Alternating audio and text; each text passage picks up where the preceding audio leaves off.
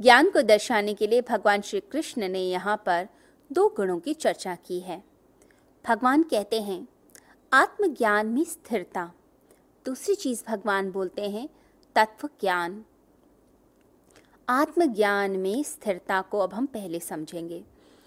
देखिए, आत्मा का जो ज्ञान है वो ज्ञान सबसे ऊँचा ज्ञान माना जाता है। परंतु उस आत्मा के ज्ञान को हमें अनुभव भी करना है। हम अपने अंदर उसे फील करें। हमने अगर उसको अनुभव में ही नहीं लिया, अनुभव में लेकर नहीं आए, और वो ज्ञान सिर्फ़ एक थ्योरी बनकर रह गया तो उस ज्ञान का कोई फ़ायदा नहीं। तो आत्मज्ञान अनुभव में उतरे। हमारी पर्सनालिटी शारीरिक, मानसिक, बौद्धिक, आत्मिक अलग अलग लेवल्स पर हमारी पर्सनालिटी में वो आत्मिक ज्ञान, वो आध्यात्मिक ज्ञान, आत्मा का ज्ञान रिफ्लेक्ट होना चाहिए। व्यक्तित्व के अलग अलग पहलुओं पर हमें विचार करना है कि जो नॉलेज हमने ली है आत्मा की, वो नॉलेज हमारी शारीरिक, मानसिक, बौद्धिक स्तर पर दिखती है कि नहीं। कोई व्यक्ति आपके घर पे काम करता है, आपका सर्वेंट है, अगर आप उससे शारीरिक लेवल पर ज़्यादा काम कराते हैं, यानी फ़िज़िकल लेबर वो ज़्यादा कर रहा है, सुबह से शाम तक कार्य करते करते वो थक चुका है, लेकिन आप उसे और भी काम दिए जा रहे हैं, घर की सफ़ाई के, पर्दे धुलवाने हैं बेडशीट चेंज करानी है, अब वो थक गया, लेकिन आप उसके साथ आत्मा के अनुसार, आत्मा के अनुरूप व्यवहार नहीं कर रहे। आपने वर्कलोड ज़्यादा बढ़ा दिया तो व्यक्ति टूट जाता है और साथ ही मेंटल डिप्रेशन भी स्टार्ट हो जाता है। ऐसे ही आपके कंपनी में कोई एम्प्लॉय है और आप उसे मेंटली टॉर्चर करते हैं, वह काम ठीक से नहीं कर पा रहा या बिल्कुल नया है धीरे धीरे सीख रहा है और आपने वर्कलोड ज़्यादा डाल दिया, जितनी उसकी क्षमता थी उससे ज़्यादा आपने काम दिया है और वो कर नहीं पा रहा तो फिर क्या होता है? वो व्यक्ति मानसिक रूप से परेशान रहता है, अगले दिन आता है ऑफ़िस में चिड़चिड़ा। उसे ऑफ़िस में आने का मन नहीं करता। उसका दिल ही नहीं करता कि मैं यहाँ पर आऊँ, मैं काम करूँ। वो एक मजबूरी में काम कर रहा होगा क्योंकि उसे करना है।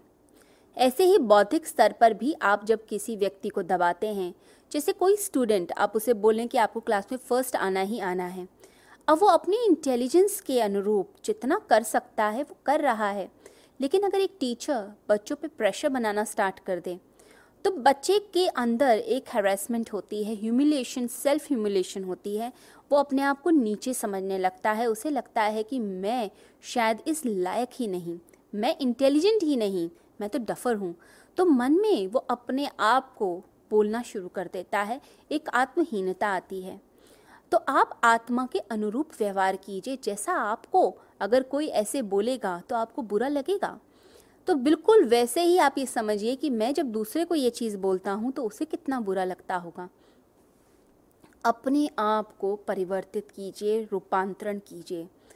आत्मा का अनुभव हर समय यह महसूस करते हुए, मैं एक आत्म तत्व हूँ, मैं ये शरीर नहीं, मैं ये मन नहीं, मैं ये प्राण नहीं, मैं ये बुद्धि नहीं हूँ। और किसी को इतना जज भी मत कीजिए। एक बोध अंदर गहराता चला जाए कि मैं आत्म तत्व तो आपका बात करने का तरीका, आपका सोचने का तरीका, आपका कार्य करने का तरीका फिर बदलेगा। किसी ने कोई गलती भी कर दी, आप क्षमा कर देंगे। किसी से कोई गलत बात हो गई, आप उसे समझा देंगे। दंड इतना नहीं देंगे कि व्यक्ति टूट जाए। आप मानवीय व्यवहार स्टार्ट कर देते हैं। परंतु इन सब चीज़ों के लिए प्रैक्टिस की ज़रूरत है।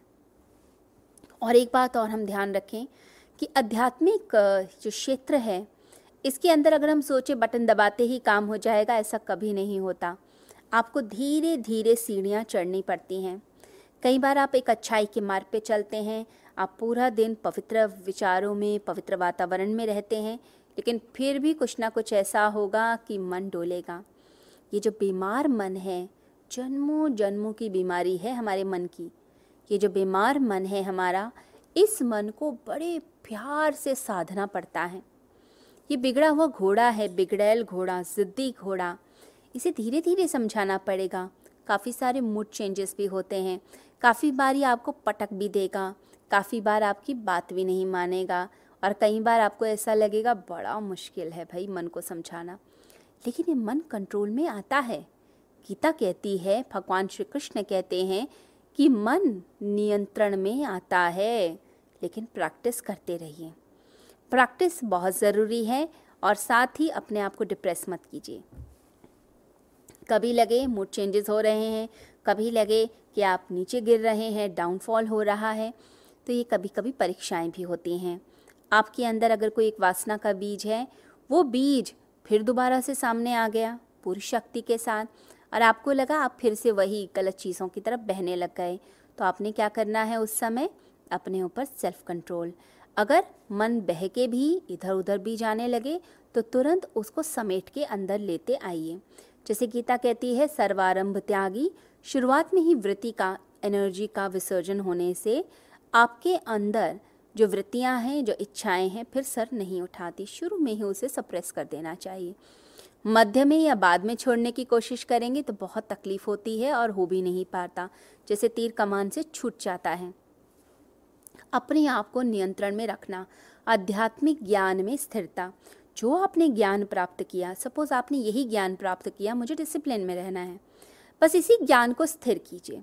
मैं आत्म तत्व मैं शरीर से नहीं जुड़ा हुआ। मैं अपने आप को एक डिसिप्लिन देता हूँ, इस शरीर को, इस डिसिप्लिन को फॉलो करना है। इसका अभ्यास कीजिए प्रैक्टिस कीजिए। तो धीरे धीरे प्रैक्टिस करते हुए हम सबके साथ मित्रतापूर्ण व्यवहार करते हैं। साथ ही साथ यहाँ तत्व ज्ञान की बात की गई है। तत्व ज्ञान देखिए, मोक्ष ही हमें चाहिए, सभी मनुष्यों को मोक्ष चाहिए। और मोक्ष की जो यात्रा है, उस यात्रा को उत्साहपूर्वक किया जाता है। जब हम बार बार बार बार याद दिलाते हैं हम तो मुक्ति के पथ पर चलने के लिए आए हैं। हमें संसार की डिस्ट्रैक्शन से नहीं फंसना। जो भी विजातीय प्रवृत्तियाँ हैं, उन सबको ड्रॉप कर देना है। यानी विजातीय मतलब जो आउटसाइड की हैं, बाहरी हैं, हमारी आंतरिक नहीं है।